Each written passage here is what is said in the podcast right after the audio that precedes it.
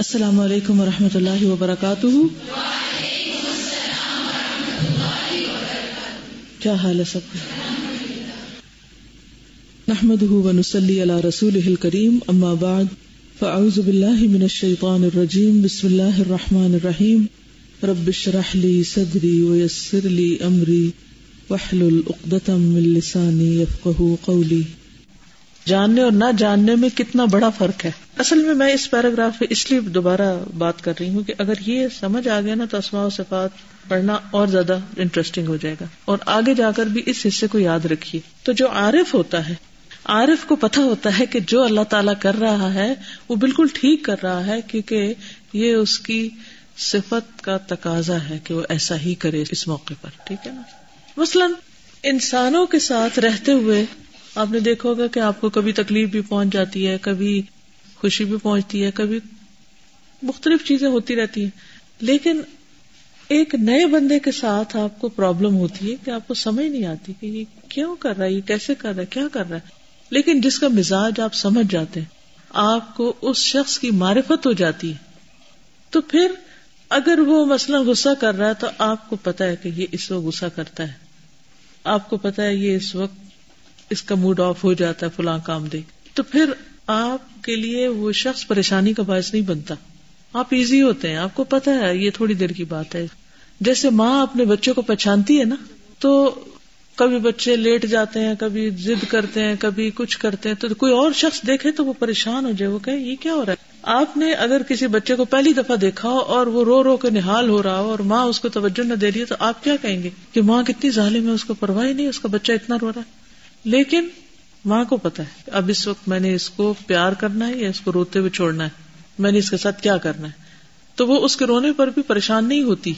کبھی آپ کو حیرت نہیں ہوتی بچے ری ری کرے جا رہے کرے جا رہے کرے اور ماں کے کانوں کو سن ہی نہیں رہا، اور آپ اریٹیٹ ہو جاتے کہ کیا مسئلہ کیا ہے، ان کو سنائی نہیں دے رہا کہ بچہ رو رہا ہے.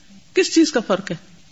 ماں کو پتا ہے کہ بچہ کیوں رو رہا ہے، اسے پتا ہے کہ مثلا میں بچے کی نیپی چینج کرتی ہوں تو روتا ہے. اب دوسرے کو تو نہیں پتا، اور خصوصاً جس نے کبھی بچہ پالا ہی نہ، اس کو کیا پتا. ٹھیک ہے نا؟ اس طرح جو لوگ اللہ تعالیٰ کو پہچانتے ہیں ان کی زندگی کتنی پرسکون اور پرلطف ہوتی ہے، وہ غم میں بھی خوش رہتے ہیں. کیوں؟ کیونکہ ان کو پتا ہے ان کا رب کسی خاص وجہ سے ان کو ٹیسٹ کر رہا ہے. تو کہتے ہیں اللہ اس بات پر بھی میں تیرا شکر گزار ہوں کہ تو نے مجھے اس ٹیسٹ سے گزارا، کیونکہ میں یہ بات اسی سے ہی سیکھ سکتی تھی. لیکن ایک عام بندہ اسی بات پر روئے گا اور نعوذ باللہ بعض اوقات اللہ تعالیٰ کے بارے میں بدگمانی بھی شروع کر دے گا کہ اس نے کیوں ایسا کیا میرے ساتھ. کرتے ہیں نا لوگ، وجہ کیا ہے پتہ ہی نہیں، ان کو پہچان ہی نہیں رب کی. ایک مصیبت کے آنے پر تین رویے ہوتے ہیں عام طور پر. کچھ لوگ جزا فضا کرتے ہیں، شکوے شکایت کرتے ہیں. کچھ اور لوگ اس موقع پر صبر کرتے ہیں، خاموش رہتے ہیں، برداشت کرتے ہیں. اور کچھ اور لوگ جو اس سے اعلیٰ درجے کے ہوتے ہیں وہ اس پر شکر کرتے ہیں. یہ شکر صرف عارف کر سکتا ہے، عام بندہ نہیں کر سکتا. مثلا اگر کسی کے سر کو درد ہو تو ایک عام جاہل بندہ کہے گا کیا مصیبت ہے، ہر روز میرے سر کو درد شروع ہو جاتی. لیکن جس کو اس درد کی حکمت پتا ہو کہ یہ درد انڈیکیٹ کر رہی ہے کہ آپ کی نگاہ کمزور ہے، کیونکہ ہر درد کسی چیز کو واضح کر رہا ہوتا ہے نا، وہ بلا وجہ نہیں ہوتا. یہ درد بھی اللہ کی نعمتوں میں سے ایک بڑی نعمت ہے. میں نے ایک ویڈیو دیکھی تھی یوٹیوب پر ایک بچے کی جس کو درد نہیں ہوتی نا، اور وہ ہر ہفتے کتنی دفعہ اپنا ایکسیڈنٹ کر بیٹھتا تھا، کبھی کسی چیز سے جا ٹکراتا، کبھی کسی چیز سے، اور وہ زخمی ہو جاتا کیونکہ اس کو درد ہی نہیں ہوتی تھی. تو اس وجہ سے اتنی مشکل تھی اس کو. ہم کسی چیز کے ساتھ لگتے ہوئے درد ہوتی تو ہم آئندہ بچ کے گزرتے ہیں کہ یہ نہیں کرنا. تو اس طرح جو عارف ہوتا ہے وہ ظاہر کی نظر نہیں رکھتا، وہ باطنی نظر اس کی کھل جاتی ہے، اس کے دل کی آنکھیں کھل جاتی ہیں. اور پھر اللہ سبحانہ و تعالیٰ کے بارے میں جب انسان جان لیتا ہے نا اللہ کو، تو اس کے ہر فیصلے مکمل طور پر عدل اور انصاف کے نظر آتے ہیں. وہی وہ جانتا ہے کہ اللہ ظلم نہیں کرتا. اب مثلا میں اپنے ڈے کو الحمدللہ پلان کرتی ہوں، میں آورلی، بعض اوقات ہاف این آورلی بھی کرتی ہوں، اس ٹائم پہ یہ کرنا ہے، اس کے بھی کرنا. بیچ میں کوئی نہ کوئی انٹروڈر آ جاتا ہے اس وقت، اور وہ میرے لیے انتہائی تکلیف دہ چیز ہوتی ہے کہ میرا ٹارگٹ نہیں پورا ہوگا. اب کیا ہو، پھر میں اس پہ غور و فکر شروع کر دیتی ہوں کہ یہ کیوں ہوا، دو تین چیزیں سمجھ آتی ہیں عام طور پر. بعض اوقات تو میرے اخلاق کا ٹیسٹ ہوتا ہے. اللہ تعالیٰ مجھے جانچنا چاہتا ہے، یہ مجھے دکھانا چاہتا ہے کہ تم کہاں ہو، تمہاری قوت برداشت کتنی ہے. بعض اوقات وہ بندہ اتنی خیر کی بات لے کے آتا ہے کہ جو ہم عام حالات میں اس کی قدر ہی نہ کرتے. جب تکلیف سے لی نا، یہ مرحلہ تکلیف کا ہوتا ہے، سو تکلیف سے جب لی تو اس سے انسان کچھ اور ہی سیکھتا ہے. اور بعض اوقات یہ ہے کہ انسان کو فیوچر پلاننگ میں بڑی مدد ملتی ہے کہ یہ کام میں نے اس وقت نہیں رکھنا، اس وقت انٹرپشن ہو سکتی ہے، ٹھیک ہے. تو اس طرح انسان مسلسل گرو کرتا ہے اگر وہ غور و فکر کر رہا ہو اور ہر چیز کو پازیٹیولی لے. میں نے دیکھا کہ کچھ لوگ ہر چیز کو منفی انداز میں لیتے ہیں، ہر چیز کو. وہ کہیں گے ہمیں زندگی میں کچھ ملا ہی نہیں، وہ جہاں بھی ہو وہ کہیں گے ہمیں کچھ نہیں ملا. مسلسل وہ ناشکری کی کیفیت میں ہوتے ہیں اور کہیں بھی نہیں پہنچتے، زندگی میں کچھ بھی نہیں اچیو کر پاتے، کیونکہ انہیں آج تک یہ سینس آف اچیومنٹ ہوئی نہیں کہ ہمیں کچھ حاصل بھی ہوا. حالانکہ اگر وہ صرف اتنا کمپیئر کر لیتے نا کہ ایک مہینہ پہلے یا ایک سال پہلے یا پانچ سال پہلے وہ کہاں کھڑے تھے اور اب کہاں کھڑے ہیں. اب مثلا پاکستان کے بارے میں لوگ بہت بری بری باتیں کرتے رہتے ہیں، تو مجھے بڑی تکلیف ہوتی ہے کہ وہ صرف منفی باتیں نکالتے ہیں. حالانکہ یہاں رہنے والوں میں بھی بہت خیر ہے، ان کے سامنے سے وہ پہلو اوجھل ہیں جو یہاں کے لوگوں کی اچھی عادات یا خیر کی باتیں.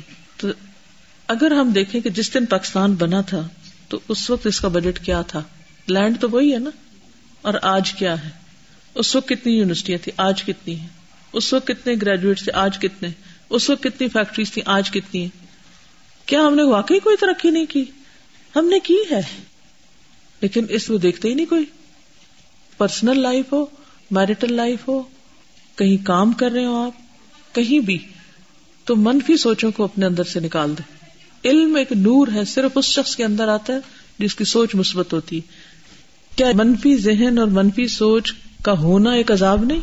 یہ بھی ایک عذاب ہے. مثلاً بہت سے لوگ اس میں کنفیوز رہتے ہیں کہ ہم کیسے سمجھیں کہ یہ آزمائش تھی کہ عذاب تھا، رہتے ہیں نا پریشان. اب اس کا ایک معیار ہے.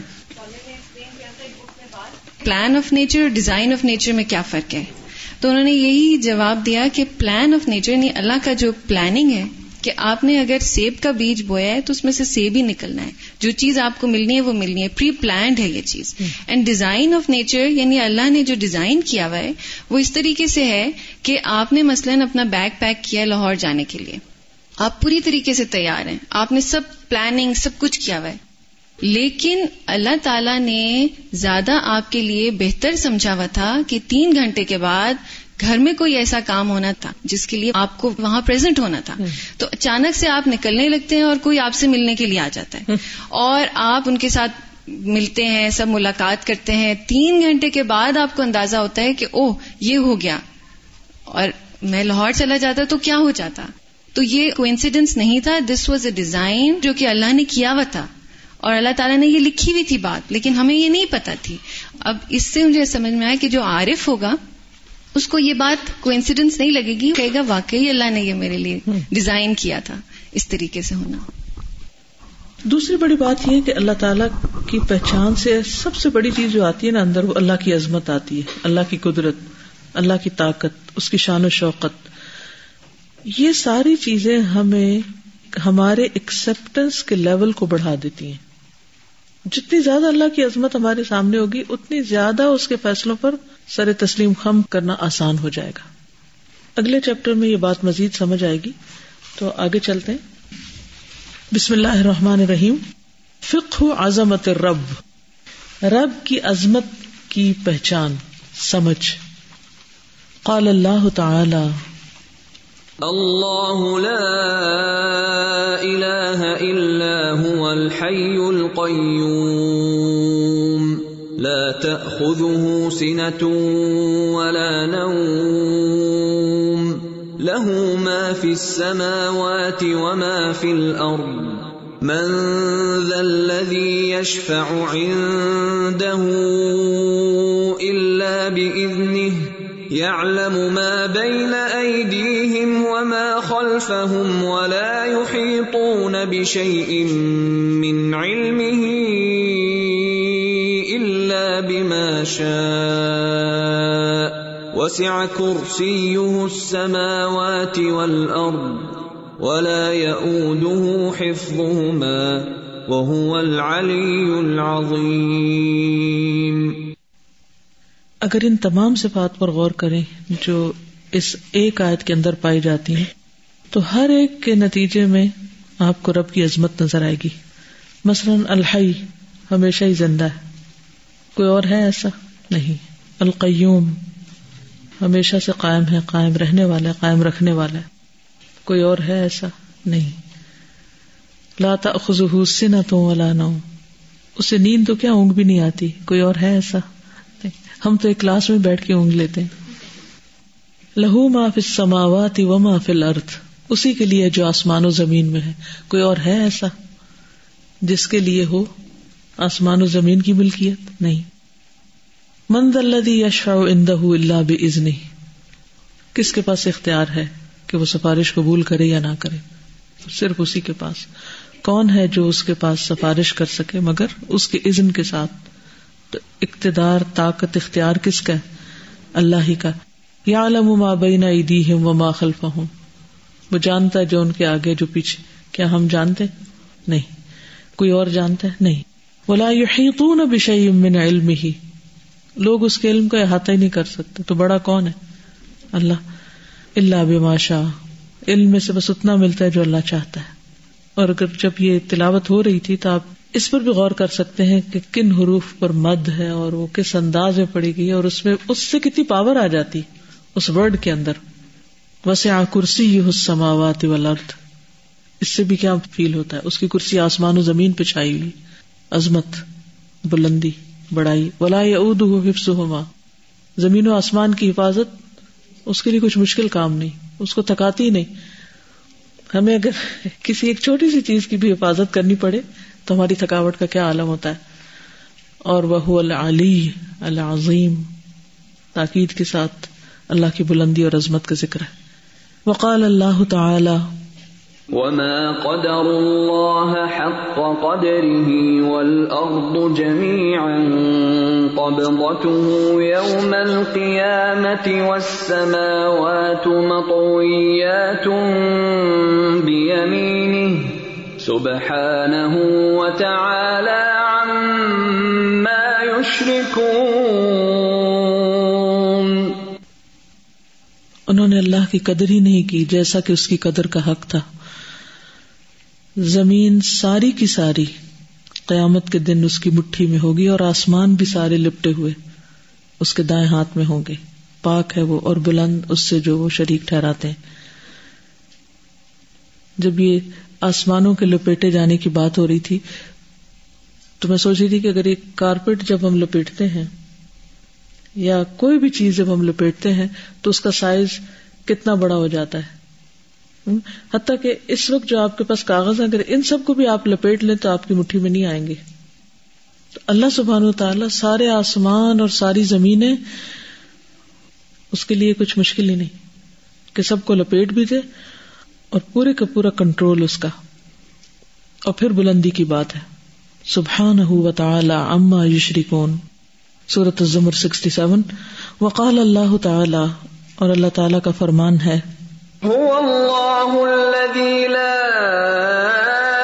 الہ الا هو الملک القدوس السلام المؤمن المہیمن العزیز الجبار المتکبر سبحان اللہ عما یشرکون.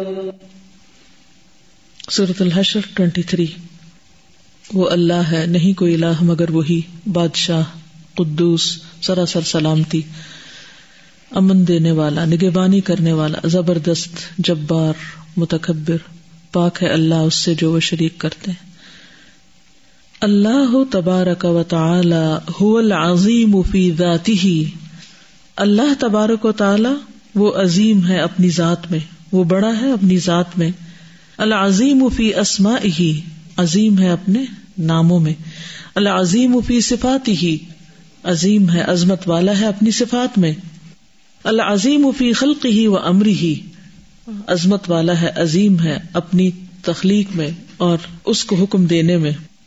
العظیم فی دینہ و شرعہ، عظیم ہے اپنے دین اور شریعت میں، العظیم فی ملکہ و سلطانہ، عظیم ہے اپنی حکومت میں اور اپنی اقتدار میں، اپنی سلطنت میں، وہو سبحانہ العظیم الذی خلق المخلوقات، اور وہ پاک ہے، وہ بہت عظیم ہے، بہت بڑا ہے، وہ جس نے پیدا کی ساری مخلوقات، الذی خلق المخلوقات، واوجد الموجودات، اور ایجاد کیا سب موجودات کو، جتنی بھی چیزیں ایگزسٹ کرتی ہیں سب کو اس نے ہی ایجاد کیا، انوینٹ کیا، وصور الکائنات، اور پوری کائنات کی تصویر بنائی، وخلق الارض والسماوات، اور زمین و آسمانوں کو پیدا کیا، وخلق الارض والسماوات، واو مسنگ ہے لگا لیجیے، وهو سبحانه القدیر الذی قدر الاقدار فی السماوات والارض وكل شيء عنده بمقدار، عالم الغیب والشہادۃ الکبیر المتعال، وهو، اور وہ سبحانہ پاک ہے، وہ القدیر قدرت والا ہے، الذی جس نے قدر مقرر کی، الاقدار تقدیریں یا اندازے، جس نے اندازے مقدر کیے آسمانوں میں اور زمین میں، بالسماوات والارض، وکل شیء، اور ہر چیز، عندہ اس کے ہاں، بمقدار ایک اندازے کے ساتھ، ایک مقدار کے ساتھ ہے، غیب اور حاضر کا جاننے والا، بڑا، بہت بلند، بہت ہی بلندی والا، الکبیر المتعال، سورۃ الرعد آیہ نائن، وہو سبحانہ القوی الذی خضعت الاعناق لعظمتہ وخشعت الاصوات لہیبتہ وذل الاقویاء لقوتہ وقہر الخلائق بقدرتہ، وہو سبحانہ، اور پاک ہے وہ، القوی قوت والا، الذی وہ جو، خضعت الاعناق جھک جاتی ہیں، الاعناق گردنیں، عنق کی جمع، لعظمتہ اس کی عظمت کے سامنے، اس کی عظمت کے لیے ساری گردنیں سرنگو ہیں، جھکی ہوئی ہیں، وہ خشعت الاصوات، اور دب جاتی ہیں آوازیں، لہیبتہ اس کی ہیبت کے لیے، وذل، اور کمزور پڑ جاتے ہیں، الاقویاء بڑے بڑے قوت والے، لقوتہ اس کی قوت کے سامنے، بڑے بڑوں کی قوتیں اس کی قوت کے سامنے نیچی ہو جاتی ہیں، وقہر الخلائق بقدرتہ، اور عاجز ہو جاتی ہیں مخلوقات اس کی قدرت کے سامنے، سارے عاجز ہو جاتے ہیں، ہیبت ڈر، روب، خوف کے معنی میں آتا، محیب، واللیل محیب، رات ڈرانے والی ہے، خوفناک، کمزور ہے یعنی اللہ کے سامنے، ٹھیک ہے نا، وہو سبحانہ الملک المتفرد بالخلق والایجاد والتصریف والتدبیر، کل یوم هو فی شأن، یخلق ویرزق ویحیی ویمیت ویعز ویذل ویعطی ویمنع ویرفع ویخفض، لا راد لقضائه ولا معقب لحکمه،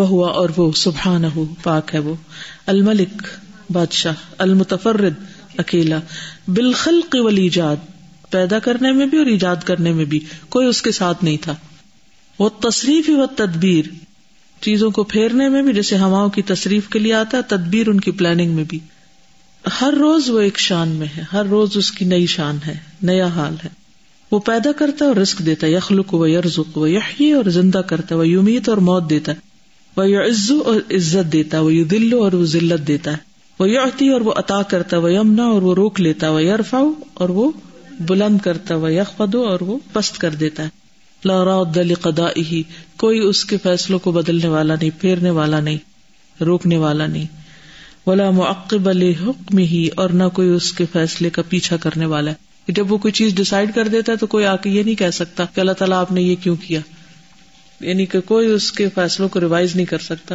یا سوال نہیں کر سکتا، یہ پیچھے نہیں آ سکتا، یعنی پیچھے آنے کا مطلب یہ کہ ہمارے یہاں کیا ہوتا ہے، ایک حکومت آتی ہے، وہ ایک فیصلہ کرتی ہے، پیچھے اس کے دوسری آ جاتی ہے، وہ پہلے کے فیصلے کو پلٹ دیتی، رد کر دیتی ہے، تو یہاں لا راد لقضائه، جو اس نے کر دیا بس کر دیا، کوئی بعد میں آ کے اس کو الٹ پلٹ نہیں کر سکتا، روک نہیں سکتا۔ ایک اور چیز اللہ تعالیٰ کے نام اور صفات کے بارے میں ضرور ذہن میں رکھیں کہ we can not say how because we don't know. کوئی بھی چیز کا ڈیفینیٹ آنسر ہاؤ میں ہم نہیں دے سکتے. ٹھیک ہے نا, مثلا اس نے آسمان کو پیدا کیا, اگر ہم کہیں how, there is know answer. ٹھیک ہے نا. ہاں, ہم غور و فکر کرتے رہے, اگر ہمیں اس غور و فکر کے تھرو پتہ چل جائے کہ یہ چیز ایسے بنتی ہے تو دیٹ سم تھنگ ایلس, اور وہی ہمیں بتا. اوکے آگے چلیں. وَهُوَ سُبْحَانَهُ الْغَنِيُّ الَّذِي يَرْزُقُ الْخَلَائِقَ وَيَهَبُ الْأَوْلَادَ وَيَقْسِمُ الْأَرْزَاقَ وَيُرْسِلُ الرِّيَاحَ وَيُنَزِّلُ الْمَيَاهَ وَيُجِيبُ الْمُضْطَرَّ وَيَكْشِفُ السُّوءَ وَيُطْعِمُ الْخَلْقَ وَيُدَبِّرُ الْأَمْرَ. اگر آپ پانچ دفعہ اس کو پڑھ کے زبانی یاد کر لینا, آپ کو عربی لکھنی بھی آ جائے, کیونکہ اتنے پرفیکٹ محاورے ہیں اور اتنا ردم ہے اس میں کہ پڑھنا بھی آسان ہے اور اس کے بعد اس کو ریپروڈیوس کرنا بھی آسان ہے. وَهُوَ سُبْحَانَهُ الْغَنِيُّ, اور پاک ہے وہ, یعنی اللہ سبحانہ وتعالی. الغنی بے نیاز ہے, اس کو کسی چیز کی ضرورت نہیں, حالانکہ وہ سب کو رزق دیتا ہے, ساری مخلوق کو. اسے نہیں چاہیے کچھ. جواب میں ہم لوگ جب کوئی کام کرتے ہیں تو ہم کیا چاہتے ہیں اس کے بس ہمیں کچھ ملے. مثلا آپ لوگ پڑھ رہے ہیں, کیوں پڑھ رہے ہیں؟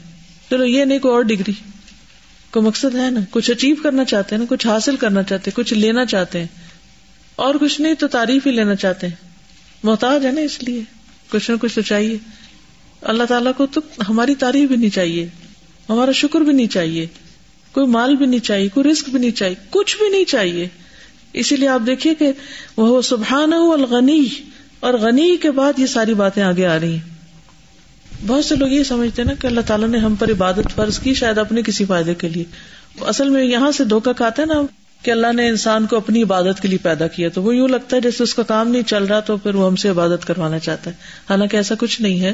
اس کا مطلب یہ ہے کہ انسان کو اس طریقے پر پیدا کیا گیا کہ وہ اپنے عقل اور شعور کے ساتھ اپنے رب کو پہچان کر اس کے آگے جھک جائے, جس کے آگے ہر چیز ویسے ہی جھکی ہوئی ہے. وَهُوَ سُبْحَانَهُ الْغَنِی, اور وہ پاک ہے, الغنی بے نیاز ہے, جو مخلوق کو رزق دیتا ہے, اولاد بخشتا ہے, رزق تقسیم کرتا ہے, ہوائیں بھیجتا ہے, پانی اتارتا ہے, بے قرار کی پکار کا جواب دیتا ہے, تکلیف دور کرتا ہے, کھانا کھلاتا ہے, اپنی مخلوق کو کھلاتا ہے, وَيُطْعِمُ الْخَلْقَ وَيُدَبِّرُ الْأَمْرَ, اور تمام معاملات کی تدبیر کرتا ہے. اگر یہ لفظ یاد ہونا تو اللہ تعالیٰ کی مختلف قدرتیں خود بخود سامنے آتی رہیں. يَفْعَلُ ذَلِكَ كُلَّهُ مَتَى شَاءَ, یہ سب کچھ کرتا ہے جب چاہتا ہے. وَفِي أَيِّ وَقْتٍ شَاءَ, اور جس وقت چاہتا ہے کرتا ہے. وَبِأَيِّ قَدْرٍ شَاءَ, اور جس اندازے کے ساتھ چاہتا ہے کرتا ہے. وَهُوَ سُبْحَانَهُ الْكَبِيرُ. اب آپ دیکھیں نا, کہیں کہا الغنی, کہیں کہا الکبیر. الذی لہ الکبریاء فی السماوات والارض الجبار الذی قہر الجبابرۃ بجبروتہ وعلاہم بعظمتہ القاہر فوق عبادہ القاہر لہم علی ما اراد الفعال لما یشاء. اللہ سبحانہ وتعالی بہت بڑا ہے. الذی لہ الکبریاء فی السماوات والارض, جس کی بڑائی آسمانوں اور زمین میں ہے. کوئی کہیں بڑا, کوئی کہیں بڑا, کوئی اپنی گیلیکسی میں بڑا, کوئی دوسری میں بڑا, کوئی زمین پہ بڑا, کوئی فرشتوں میں بڑا, کوئی باقی چیزوں میں. لیکن اصل بڑائی اللہ کی ہے, جو آسمانوں میں بھی اور زمین میں بھی ہے, ہر جگہ ہے, اور ایسا کوئی اور ہے ہی نہیں. الجبار زبردست. الذی قہر الجبابرۃ بجبروتہ, جس نے مغلوب کیا بڑے بڑے جابروں کو اپنی شان و شوکت کے ساتھ, قوت اور طاقت کے ساتھ. جبروت ہے تو قوت, طاقت, شان و شوکت. وعلاہم, اور ان پر بلند ہوا, بعظمتی, اپنی عظمت کی وجہ سے. القاہر غالب ہے, فوق عبادہ, اپنے بندوں پر. القاہر لہم علی ما اراد, غالب ہے ان پر ساتھ اس کے جو وہ ارادہ کرے, یعنی اللہ ہی کا فیصلہ چلتا ہے. الفعال لما یشاء, کرنے والا ہے اس کا جو وہ چاہے, جو وہ چاہتا ہے وہ کرتا ہے.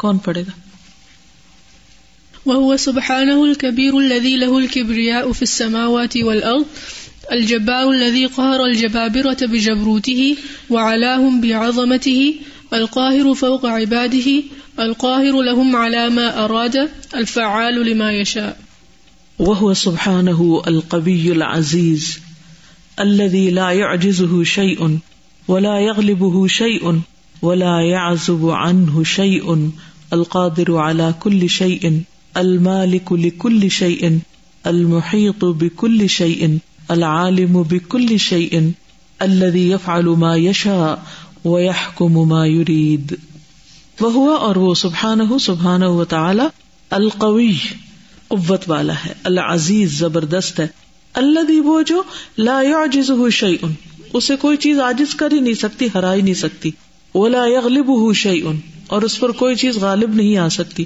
ولا يعزب عنه شيء کوئی چیز اس سے غائب نہیں ہو سکتی القادر على كل شيء ہر چیز پہ قادر المالک لكل شيء ہر چیز کا مالک المحیط بكل شيء ہر چیز کا احاطہ کرنے والا العالم بكل شيء ہر چیز کا علم رکھنے والا الذي يفعل ما يشاء وہ جو چاہے کرے ويحكم ما يريد اور وہ فیصلہ کرتا ہے جو وہ ارادہ کرتا ہے۔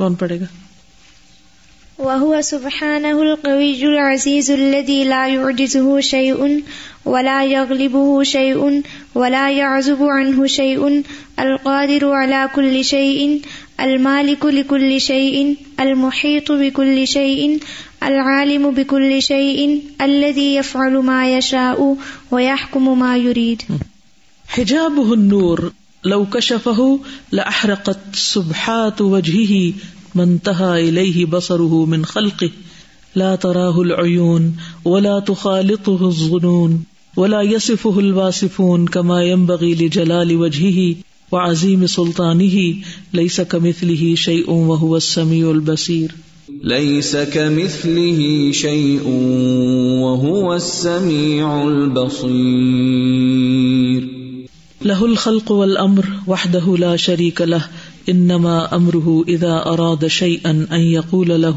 کن فیکون انما امرہ اذا اراد شیئا ان یقول لہ کن فیکون حجابہ النور اس کا حجاب نور ہے لو کشفہ اگر وہ اس کو ہٹائے لأحرقت تو جلا دے سبحات وجہہ اس کے چہرے کے انوار روشنیاں من انتهى الیہ بصرہ جہاں تک اس کی نگاہ جائے من خلقہ اس کی مخلوق میں سے اس کی مخلوق جہاں جہاں بھی ہے جہاں تک اس کی نگاہ جائے ہر چیز جل جائے لا تراہ العیون نگاہیں اس کو نہیں دیکھ سکتی۔ صبح کہتے ہیں روشنی کو نا یعنی کہ جو اس کا حجاب النور اللہ نور السماوات والارض ٹھیک ہے چونکہ تشبیہ نہیں دی جا سکتی اللہ تعالیٰ کے ساتھ کسی بھی کو نا یعنی جو انوار اس کے چہرے سے پھوٹتے ہیں جو روشنی اس سے نکلتی ہے وہ اگر کسی چیز پہ پڑ جائے تو اس کو جلا دے جیسے فلما تجلی ربہ للجبل جعلہ دکا وخر موسیٰ صعقا حجابہ النور لو کشفہ اپنا حجاب اگر اٹھائے تو پیچھے بھی نور ہی ہے اس کے چہرے کے جو پھر روشنی ہے یا انوار ہے موسیٰ علیہ السلام کی تجلی کا واقعہ اس کو یاد کر لیجیے بس ولا تخالطہ الظنون اور گمان اس کو مکس اپ نہیں کر سکتے تو خالط و خلط ملط اچھا کیسے یہ کیسے ہوتا ہے اس کو مزید سمجھیے کہ گمان اس کو مکس اپ نہیں کر سکتے مثلاً آپ یہاں بیٹھے ہیں مثلا وہ بچیاں آ رہی ہیں تو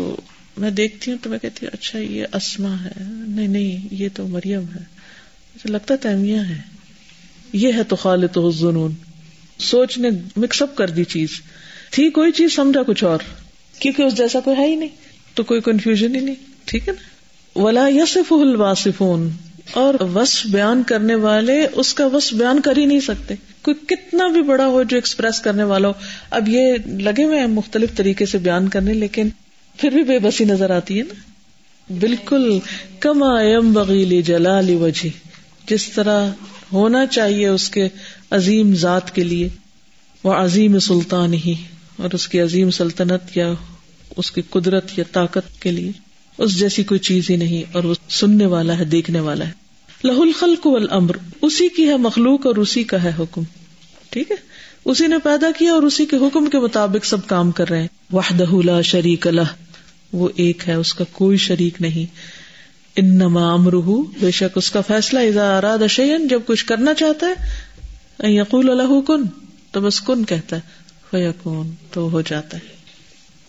واللہ تبارک و تعالی لہ الکمال المطلق فی ذاتہ و اسمائہ و صفاتہ و افعالہ، فہو بکل شیء علیم وعلا کل شیء قدیر، وہو الغنی الذی لہ خزائن السماوات والارض، یعطی من یشاء ویمنع من یشاء، لا مانع لما اعطا ولا معطی لما منع، وما شاء اللہ کان وما لم یشاء لم یکن. واللہ تبارک و تعالیٰ، اور اللہ تبارک و تعالیٰ اسی کے لیے ہے مطلق کمال، ایبسولیوٹ کمال، یعنی پرفیکشن، اس کی ذات میں، اس کے ناموں میں، اس کی صفات اور اس کے کاموں میں. ہر چیز کو جاننے والا ہے، ہر چیز پر قدرت رکھتا ہے، وہ غنی ہے. اسی کے لیے آسمان و زمین کے خزانے، جس کو چاہتا ہے عطا کرتا ہے، جس سے چاہتا ہے روک دیتا ہے، جس کو وہ دے اس سے کوئی روکنے والا نہیں، اور جس کو وہ نہ دے اس کو کوئی دینے والا نہیں. جو اللہ چاہے وہ ہو جاتا ہے، جو وہ نہ چاہے نہیں ہوتا.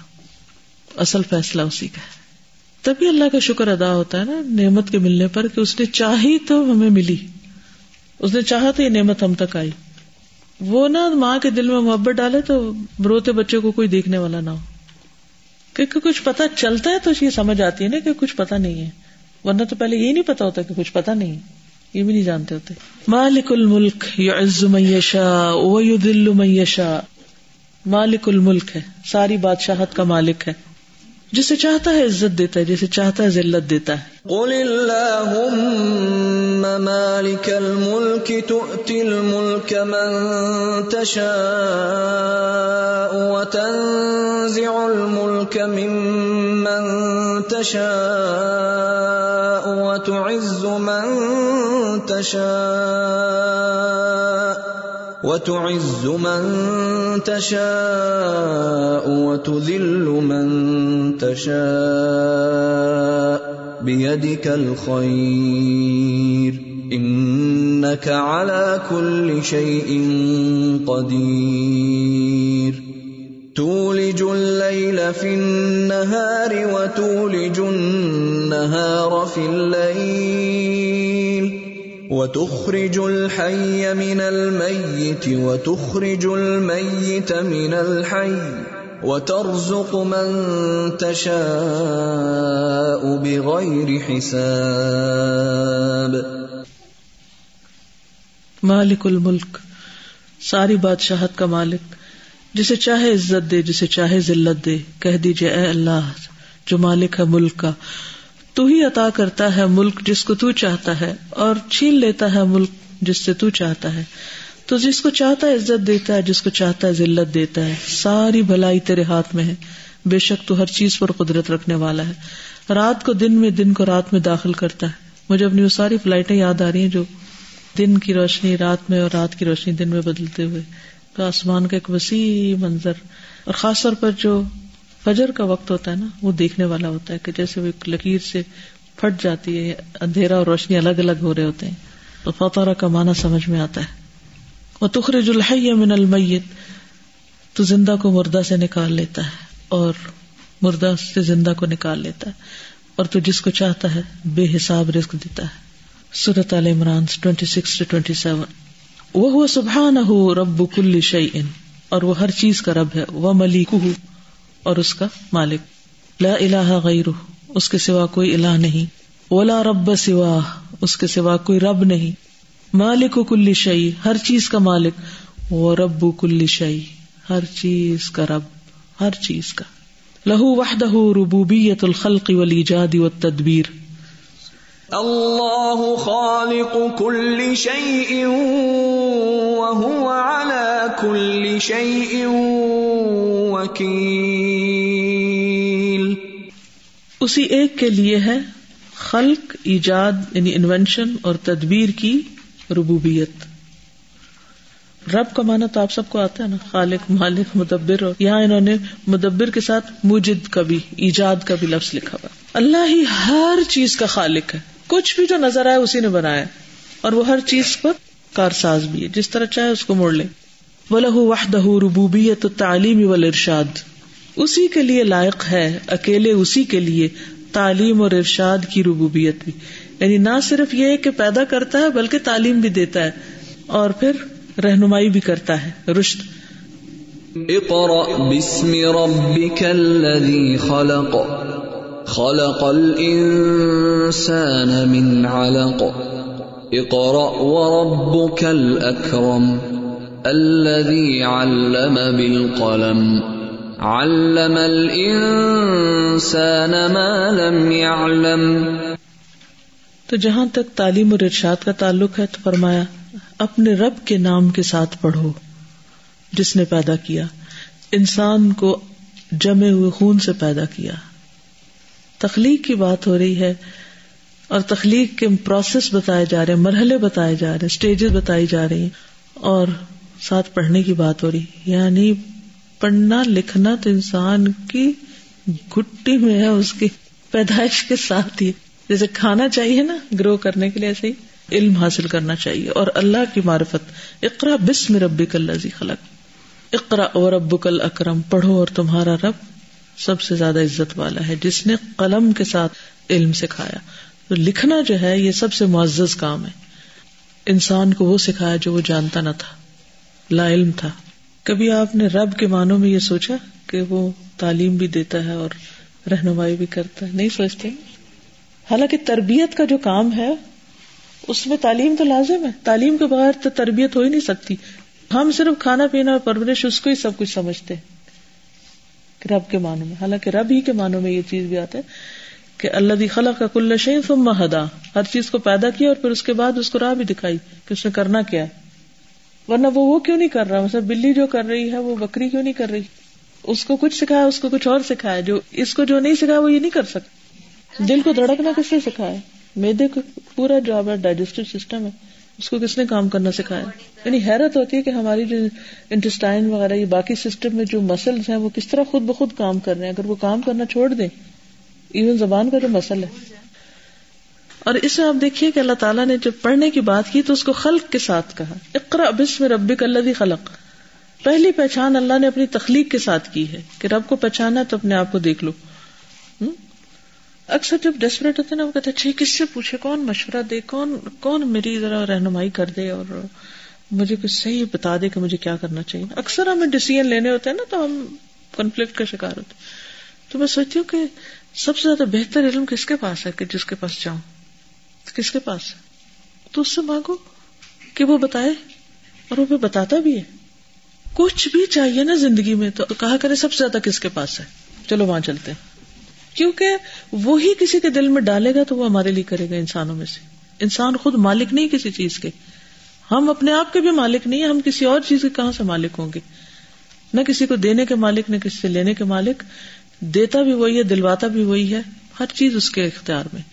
جب یہ سمجھ آ جائے تو سارے غم ہی دور ہو جاتے ہیں۔ پھر ایک طرف ہم دعا مانگے بھی ہوتے ہیں، پھر اللہ تعالیٰ راستہ دکھانے لگتا ہے، پھر ہم کہتے ہیں نہیں یہ نہیں چاہیے، ایسے بھی ہوتا ہے، پھر بعد میں سمجھ آتا ہے کہ اچھا یہ اس وجہ سے تھا۔